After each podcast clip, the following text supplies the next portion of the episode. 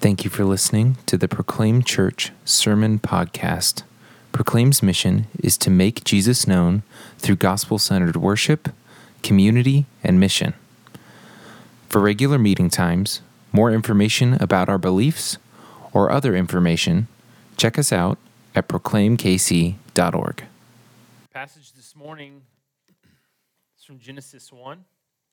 So if you turn your Bibles to page 1, be fantastic. I'm assuming it's page 1. I didn't actually check.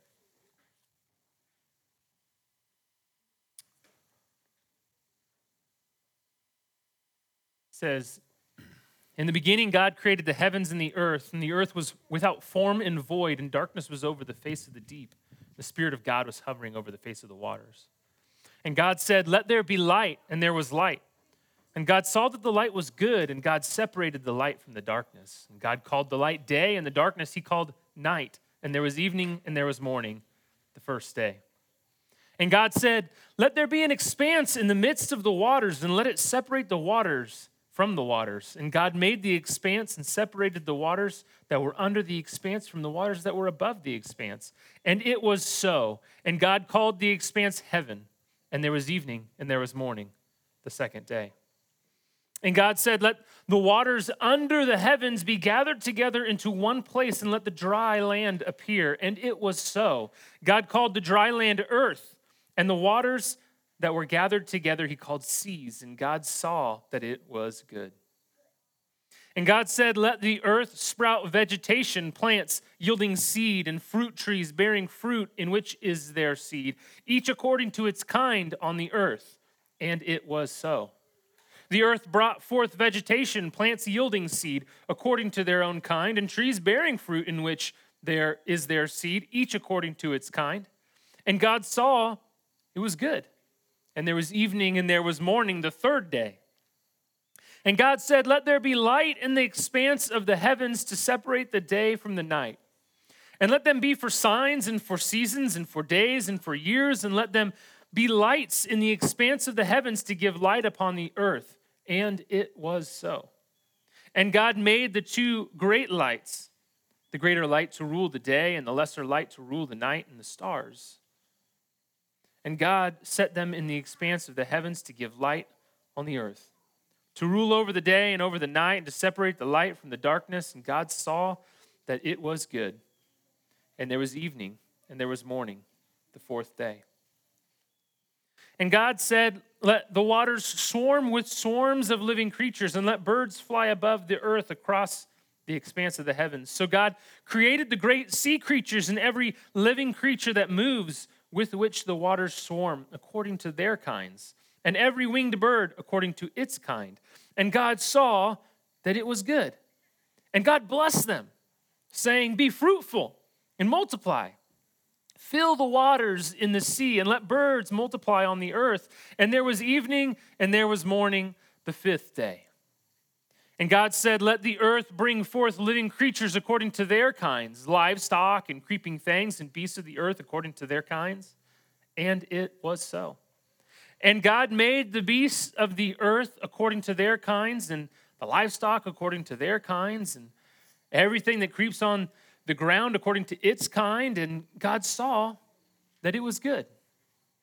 Then God said, Let us make man in our image, after our likeness, and let them have dominion over the fish of the sea, and over the birds of the heavens, and over the livestock, and over all the earth, and over every creeping thing that creeps on the earth. So God created man in his own image. In the image of God, he created him, male and female. He created them. And God blessed them. And God said to them, Be fruitful and multiply, and fill the earth and subdue it and have dominion over the fish of the sea and over the birds of the heavens and over every living thing that moves on the earth. And God said, Behold, I have given you every plant yielding seed that is on the face of all the earth, and every tree with it with seed in its fruit. You shall have them for food, and to every beast of the earth, and to every bird of the heavens, and to every thing that creeps on the earth, everything that has the breath of life, I have given every green plant for food. And it was so.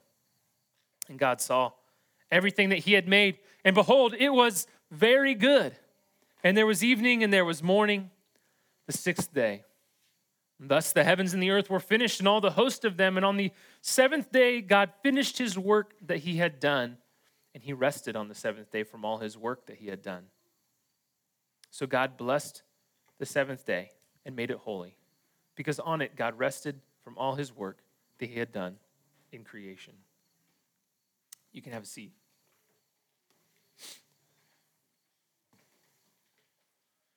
You know, I'm a, a pastor by education, by occupation, right?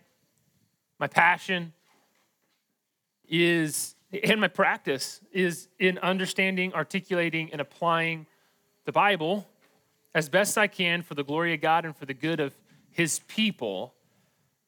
And as we talk about Genesis 1, I will admit that I have known more than one pastor who has preached Genesis 1, and the result has been controversy in their church. I hope instead that my sermon this morning will produce humble conversation amongst us as brothers and sisters in Christ. I'm not a scientist. I've read things, I've listened to things related to creation. But despite what many people tend to think, having the internet in your pocket doesn't make you an expert on everything. I appreciate what Augustine wrote. Genesis 1, Genesis in general uh, was a struggle for Augustine before he became a believer, and it continued to be something that he wrestled with and tried to understand. He wrote three commentaries on Genesis. Uh, so you can see that he spent a lot of time seeking to understand this particular book. And, and in one of them, he wrote about one particular verse in Genesis 1, and he said this You may choose whichever you prefer, whichever view on that verse you prefer. Only avoid asserting anything rashly and something you don't know as if you did. And remember, you are just a human being investigating the works of God to the extent you are permitted to do so. I found that quote from a man who is perhaps the greatest theologian in Christian history since Paul walked the earth. Yeah, and much smarter than me by any measure to be humbling and wise. You see, the Bible is not intending to tell the entire history of everything that's happened on the face of the earth since it started. Rather, it's seeking to fully describe how God created and redeems this world. God is the main character and the grand narrative of the Bible we call the gospel. The gospel starts here in Genesis 1. I want you to understand that. That from the very first words of the Bible, we begin to get tastes of the gospel. God's creation of all things and his unique creation of man in his own image. And as we look at Genesis 1, we must think critically about what elements here are essential or foundational to the gospel. Meaning, what truths without which we lose the foundation for the gospel message which we hope in. As well as, we also need to think critically about which areas may be important theological convictions, but where we also grant that biblically rigorous Christians can and have held slightly different views over the ages. In fact, many Christians and theologians who are much smarter than I will ever be, and frankly, if I can be so bold, much smarter than you will ever be, and who are much more holy and passionate about Christ than I will ever likely be. I can only aspire to love the Lord as much as many of these believers who have gone before us. And yet, they've come to these verses and they have differed on some of the ins and outs. And so as we looked last week at the first two verses of Genesis 1 and we saw we saw that the main point of this chapter, verse 1 and it's repeated in at the end in chapter 2 verses 1 through 3 is that God is the sovereign creator of everything. That simple truth, simple and yet it's profound. It's profound when Genesis was written and it's profound today as well. And yet there's a second truth that I think is also incredibly important that Genesis 1 is trying to reveal. And I hope to draw that out this morning. You see, last week we, we answered the questions who created and what was created. We talked about a few things we can know for sure from that. This morning, I want to seek to answer three questions as well. First, how did God create? So we look at some important aspects of that written in the text. Second, when did God create? And here is where the controversy often comes, right? We know that, and I want to talk about a number of different views that are out there that, that uh, Bible believing, gospel centered Christians have held over the ages and still hold today. And third, I want to talk about what matters most in all of that. I'll lay out some which theological truths about creation uh, we believe are critical to the gospel. And so I ask you to listen humbly. I ask you to consider what is essential to the gospel. Don't merely take my word for it. Study God's word yourself. Go to God's word. And this is where I implore you as your pastor start with the text. If I believe that Jesus Christ rose from the dead and that he is my only hope in life and death, then as I come to creation, I start with his word.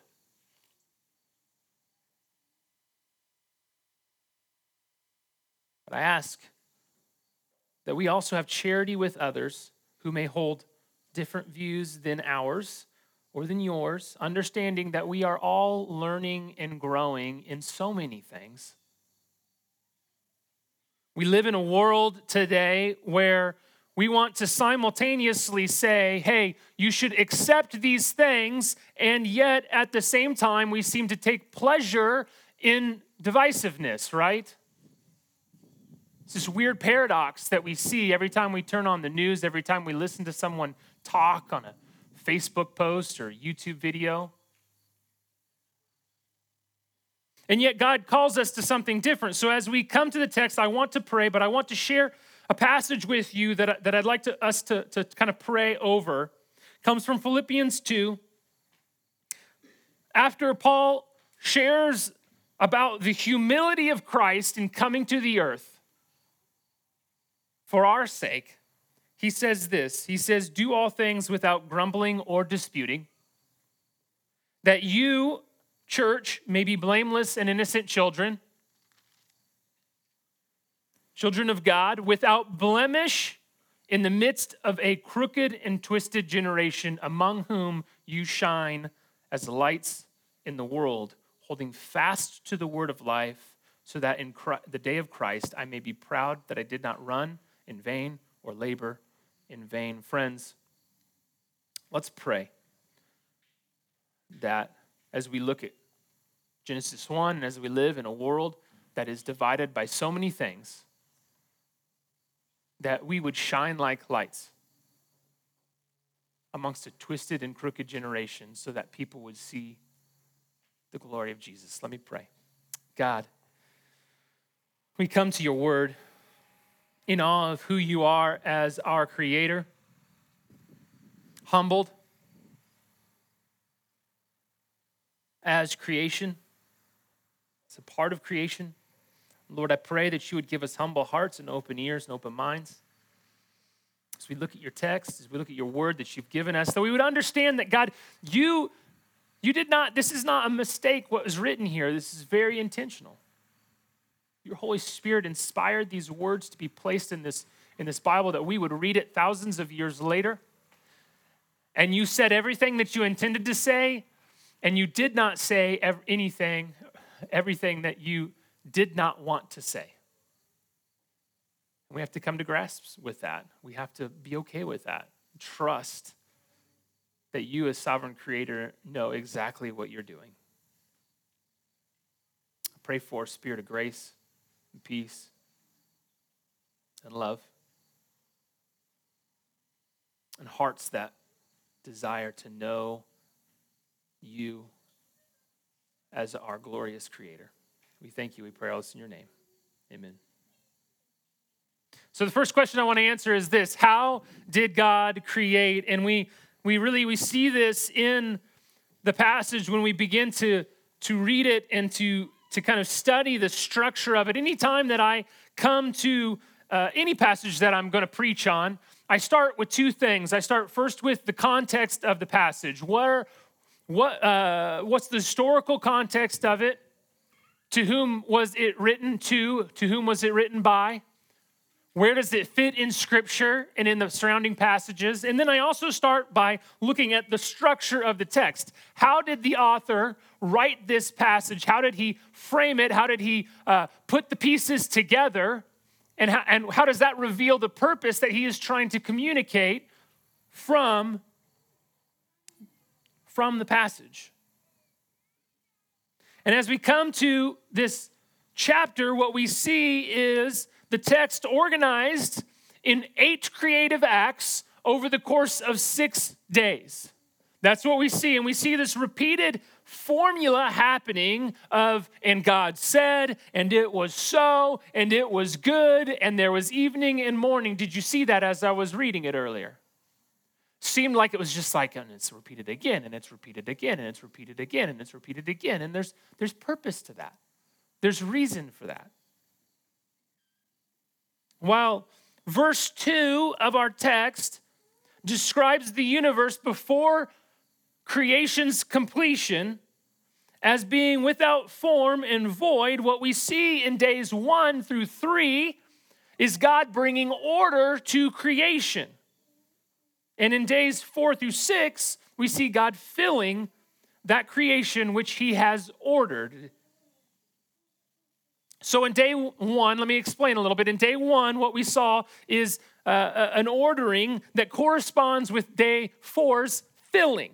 In day one, God has one creative act, creating light by separating it from darkness. And in day four, we see him fill that with luminaries, right? Sun and moon, stars that provide light. And day two and day five, they correspond. Day two, God creates this expanse by separating the waters, creates this air space. And again, God's separation, it creates order rather than disorder. It's a repeated theme in this chapter and one that you should take note of. In day five, God fills both the water and the air with birds and with fish, those that would live in those areas. Day three corresponds to day six. On these days, though, what's interesting is that God does two creative acts each. And that's how we have eight creative acts in six days, because on day three, he does two things he creates earth and he creates the vegetation. And on day six, he creates animals and he creates humans. You might wonder why is this? Uh, what do you mean that there are two creative acts on these days? You see, as I said, each day has this kind of formula to it. You know, God says, and it was so, and God, and then God evaluates it. He evaluates his creation, and it was it was good. But for days three and for days six, we see two evaluations each. If you look in the text. For day three, in verse 10 and verse 12, he says, and it was good. Verse 10, and God saw that it was good. And then in verse 12, again, and God saw that it was good. And this repetition of the evaluation points us to the fact that God has done two separate creative acts, and He's evaluating each one in turn. And on day six, He does the same thing. Verse 25, He says it was good about all the animals. And then verse 31, He says it was very good as He looks at all of creation with man made in his image there.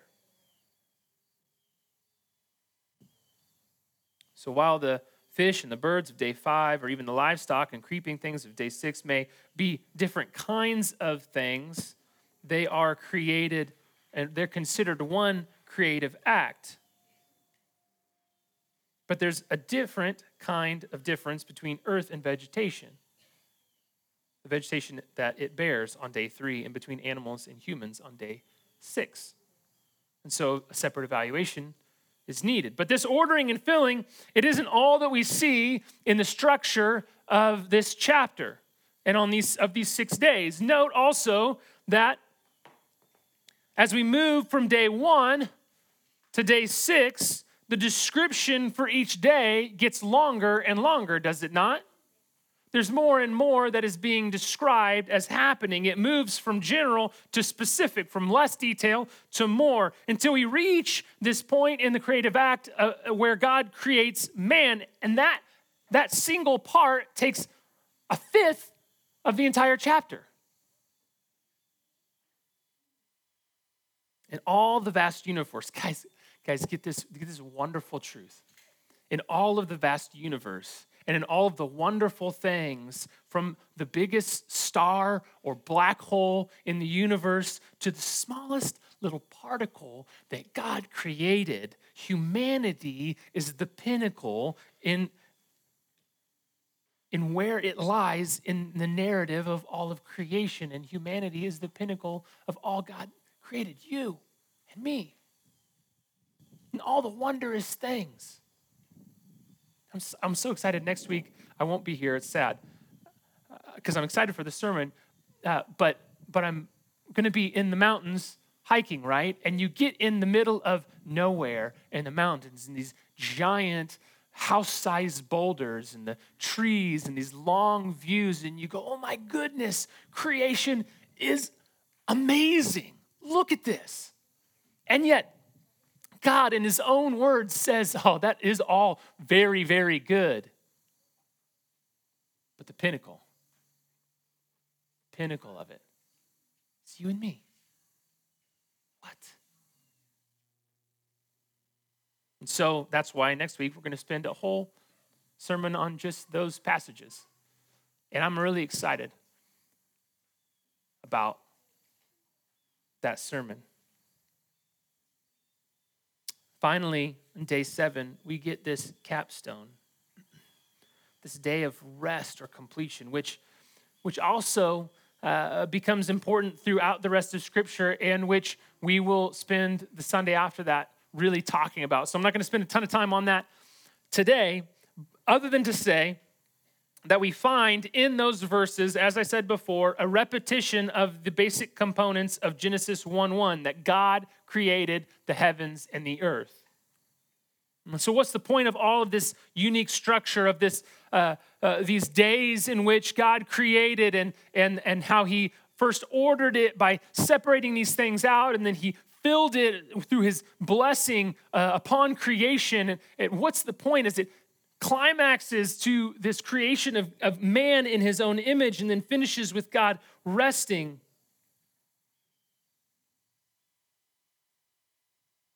See, I think it's not just meant to tell you the fact that God created everything. I think it's meant to leave us in breathless wonder of who the Creator is.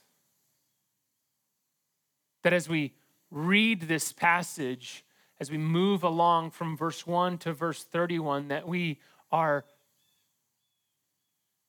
breath is taken away the magnificence that is displayed I think one, one other amazing detail from this passage see, God creates by his word, right? By his word alone. And he also creates by his word through uh, his creation as his creation obeys the commands and purposes of their creator. Some places where God decrees something and it happens. We see this, uh, for instance, at the very beginning in Genesis uh, 1 3, where God says, And God said, Let there be light, and there was light. How amazing that our God says, Let there be light, and there was light. Got some evenings where I wake up in the middle of the night. I wish I could say that, right? Let there be light. Just be someone at the light switch to turn the lights on. He creates it out of nothing.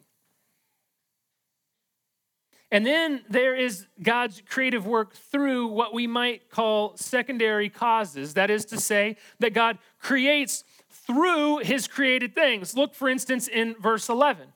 You see this. God says, Let the earth sprout vegetation. And then it says, The earth brought forth vegetation. Doesn't just say, and there was vegetation. It says, and the earth brought forth vegetation. The earth and the plants do what God created them to do in the way that God created them to be. That all of creation understands that their creator is sovereign over them, right? And that they must obey who and what he has created them to be, do what he commands them to do. The Bible doesn't indicate that these creative acts through secondary causes are any less the work of a sovereign creator. No. Nor does it indicate that creation is in any way less responsible to obey God when He commands it, but rather what we see throughout this passage is that everything that has been created was created through God and for God. Thus, when God stands back in verse 31 and evaluates all of creation, eh, it's not just good, it's very good. Very good. And so here's the bottom line of this passage. And, and honestly, if you walk away with nothing else, this is what I hope that you walk away from this Sunday that creation's goodness declares the Creator's glory. That when you look at something in creation that is good, that when I am standing next Sunday on the top of a mountain and I am looking out over God's creation, over the trees and the creeks and the rocks and I go, wow, that that goodness points my eyes and my heart to the glory of my Creator God.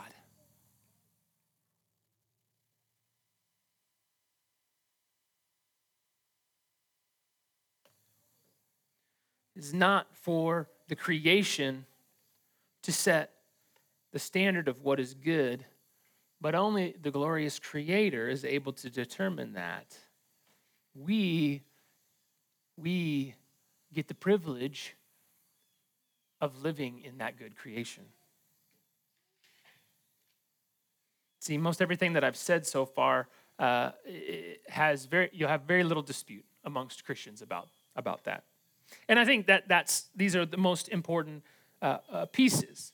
But when we begin to ask the question, when did God create? That's where it's not uncommon for, uh, like I said, a lot of very wise, Bible saturated Christ followers to give slightly different answers. And my purpose in these next few minutes, as I talk about when did God create, is not to sell you on a particular view. That's not what I. I don't feel like I need to do that, nor do I feel like that is very helpful. Um, my intent is not to explain them exhaustively because, frankly, I just don't have that much time this morning. And there are a lot of resources out there that can help you to understand that.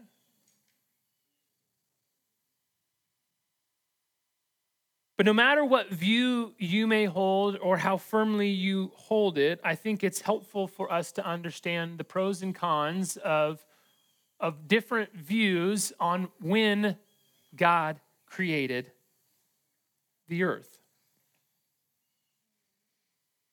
And after I share some of those, then we'll talk a little bit about what matters most, those theological truths from creation that, that I believe that you must hold no matter what your view is here, because they're essential to the gospel.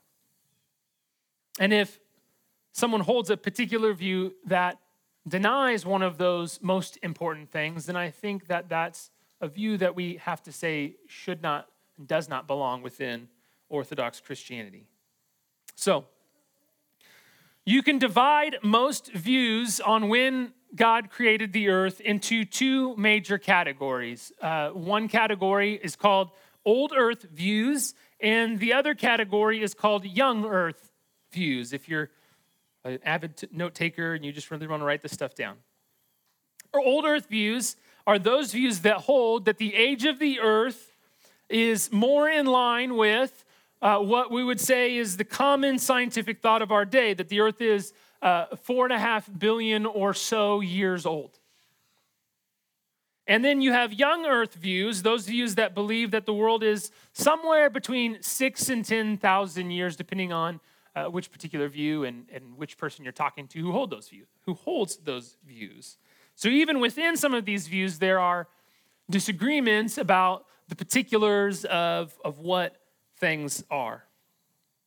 Oftentimes, the dating of young earth views is based on some of the a study of some of the genealogies that we find in the bible in genesis and matthew 1 and, and other places and so there are three major old earth views that i want you guys to be aware of to have a general understanding of.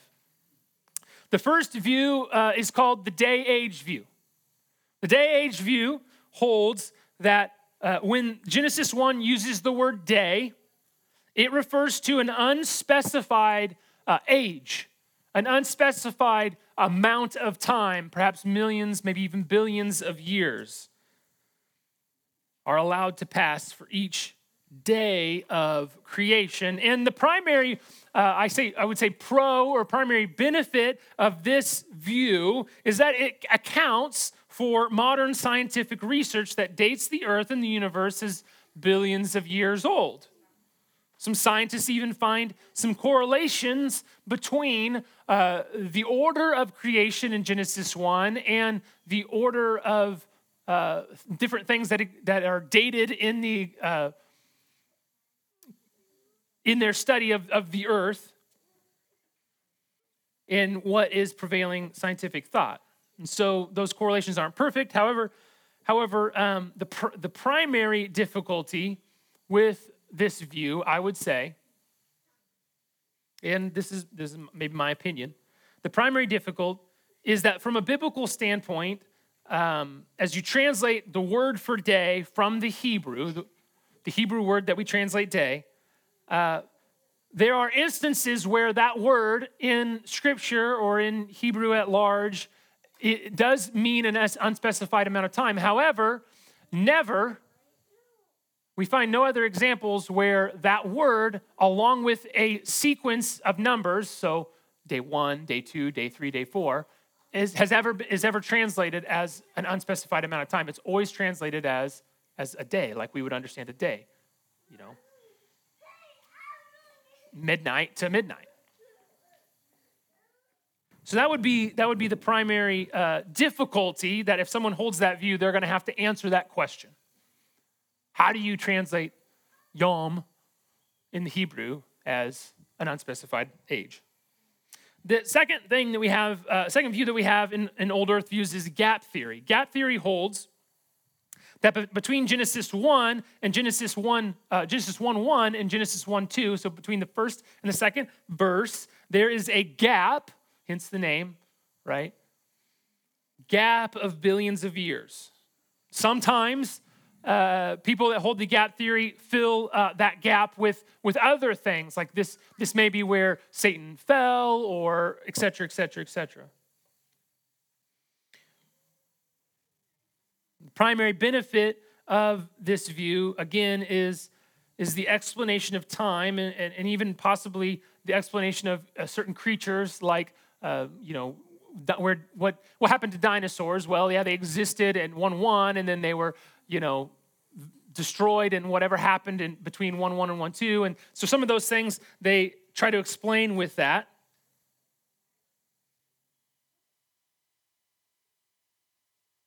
I think the primary difficulty is that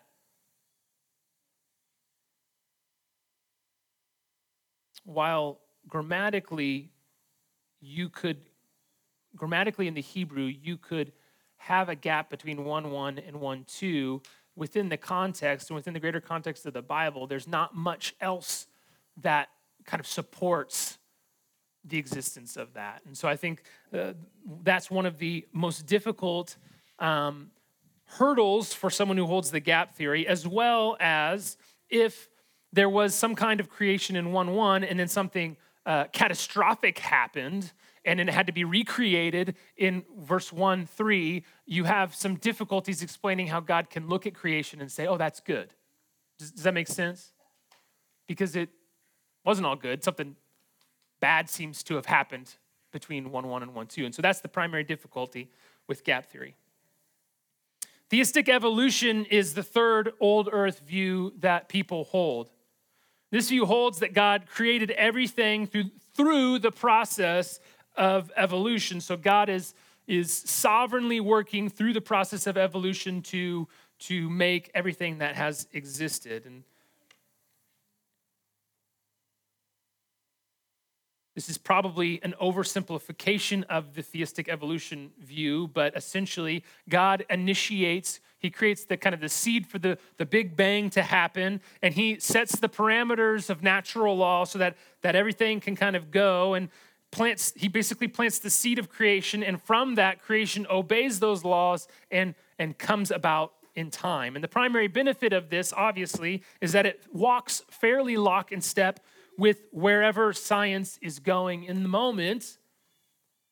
The primary difficulty is making sense of, of the days of creation and what those actually mean, and especially explaining the special creation of Adam and Eve, without which the doctrine of original sin kind of begins to unravel and if the doctrine of original sin begins to unravel, then why is Jesus coming to redeem everyone? And the gospel begins to unravel. And so that's a, that's a pretty substantial difficulty. I could, I can maybe I'll explain that like this.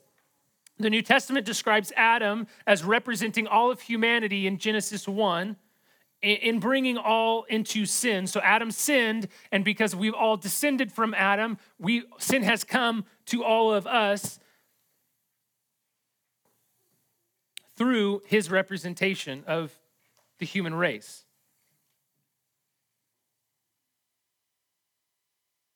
The New Testament also describes Jesus as the second Adam. And in the same way that the first Adam brought sin into, was able to represent all of humanity and brought sin into the world, the second Adam, Jesus, represents us in providing a way through faith into salvation. And so, if the first Adam didn't actually represent all humans, then we've got a difficulty with Jesus representing us as well. Then. So, those are theolo- theological questions that theistic evolutionists have to wrestle with and answer. So, those are the old earth views, uh, humbly and probably um, poorly explained by me.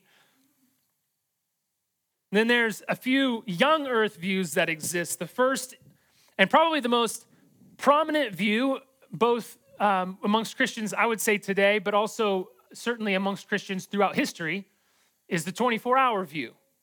And this holds that when Genesis 1 says day, it means day as we would just simply understand day if someone said it to you right now. As 24 hours, is, you know, midnight to midnight, or for, I guess, for the Jew, from sundown to sundown, is how they would say that. And so the earth is young, like I said, between six and 10,000 years. And the, and the primary benefit of this, obviously, is the most common and, it's the most common and straightforward reading of the text. It's the simplest way to understand day, and it has the most proponents throughout Christian history. It just does. The primary difficulty of it, of course, is you know, carbon dating and fossil records and things like that, which would indicate scientifically that the, the world is much older. And, and those who hold to 24 hour day would um, also ha- hold to different theories, which they would base in scientific research. Uh, uh, particularly about the flood, often re- it's often referred to as the flood geology, that seeks to explain some of these apparent disagreements that have happened through some of the other things that are, are expressed in and told in creation. That there, there are difference in the, differences in the atmosphere pre flood, that there's the shifting of te- tectonic plates, perhaps, that, that have caused these inconsistencies in fossil records and in, and in dating of things that have happened uh, before the flood happened.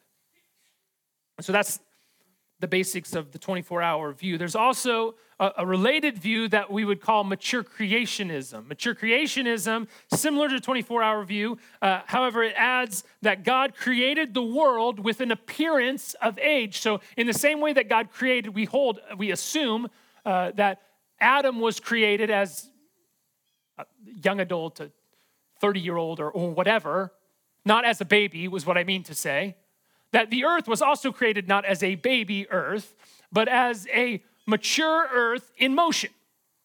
And so, mature creationists would say that God gave it the appearance of adulthood, that that when God created the stars, He didn't create them and then we had to wait billions of years for the light to travel from the star to the earth, but rather He created the star mature and that light in motion already. So the moment He created that star, Adam, well, I guess Adam wasn't created yet, but when Adam was created, he could look up and see that star.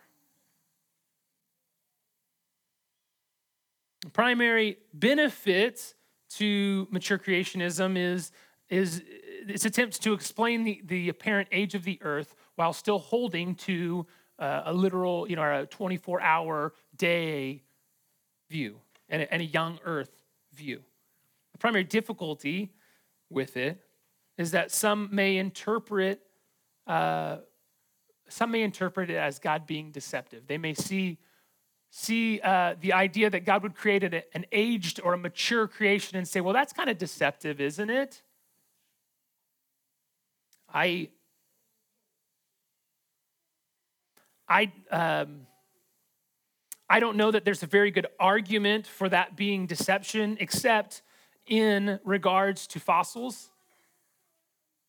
That that the idea that God would put the bones of animals in the earth to make it look like that, that that I suppose you could make a logical argument for that seeming deceptive.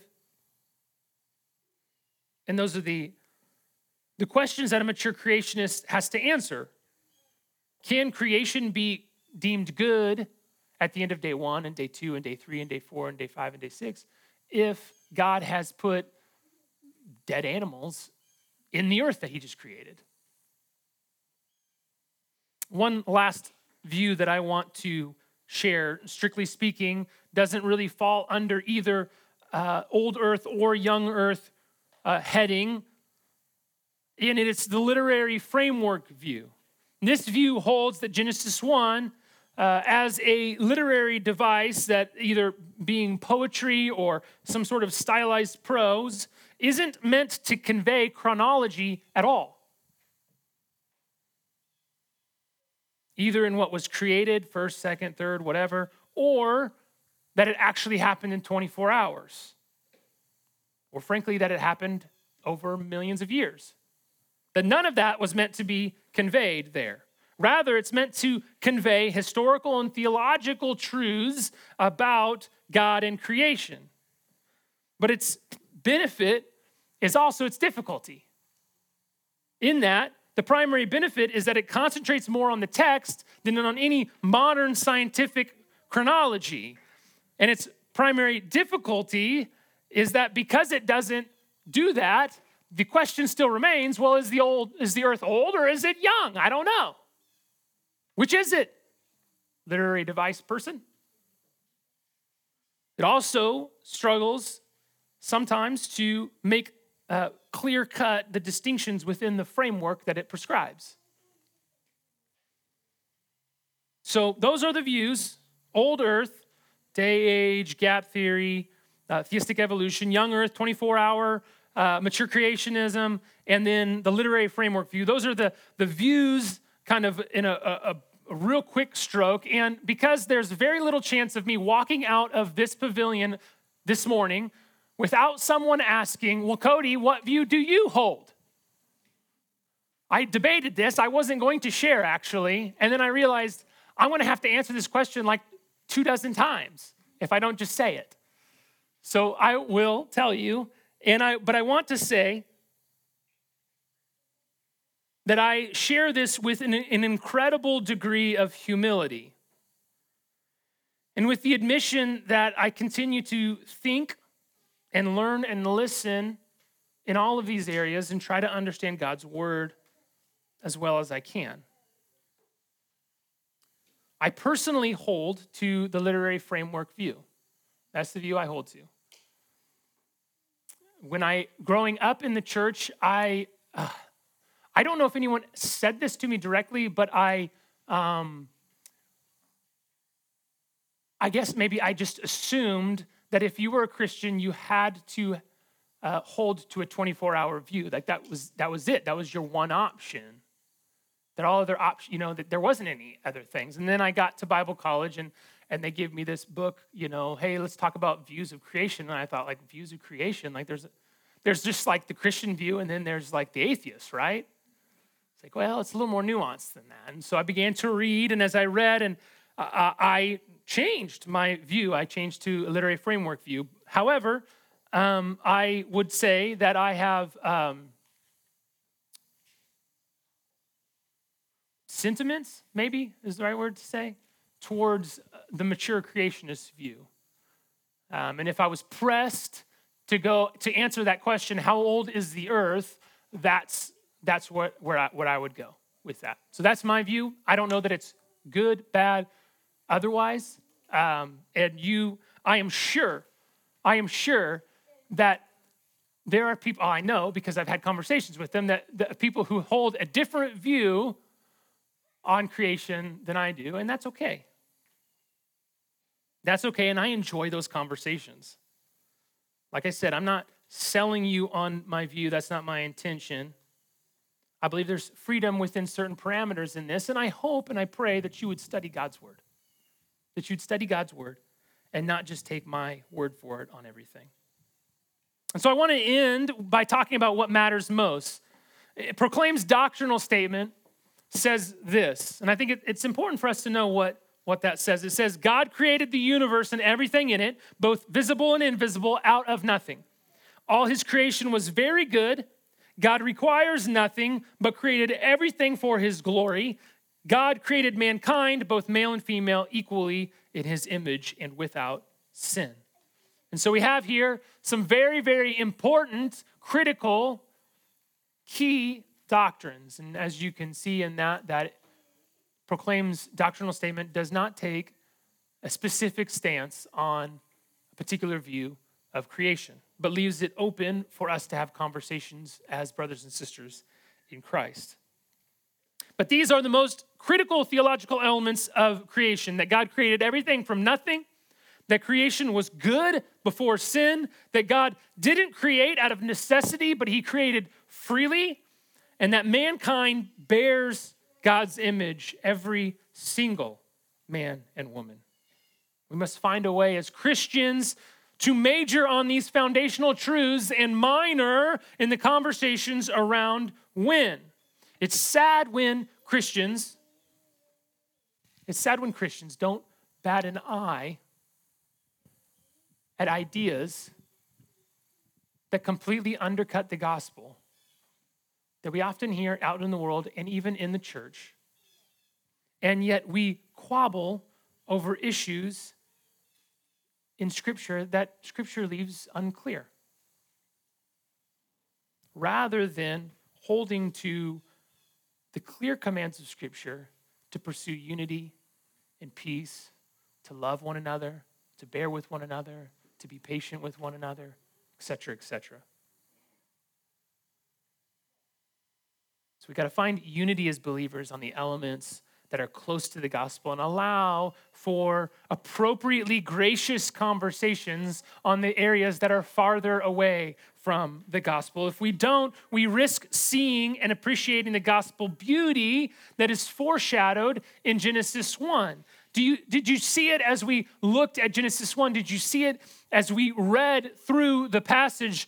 Are we looking for it or are we distracted by the debates that we know are coming? Listen, do you see the beauty of your glorious creator?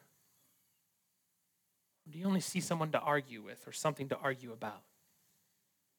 Here in Genesis 1, we see that just as the creator God made everything, that our Savior God remakes us in the gospel. That just as He ordered everything, separating light from darkness, He reorders us, setting us apart for Him, bringing us out of the domain of darkness and into the domain of light by His grace through faith in His Son. And we call this justification. And it's awesome. The old has gone and the new has come.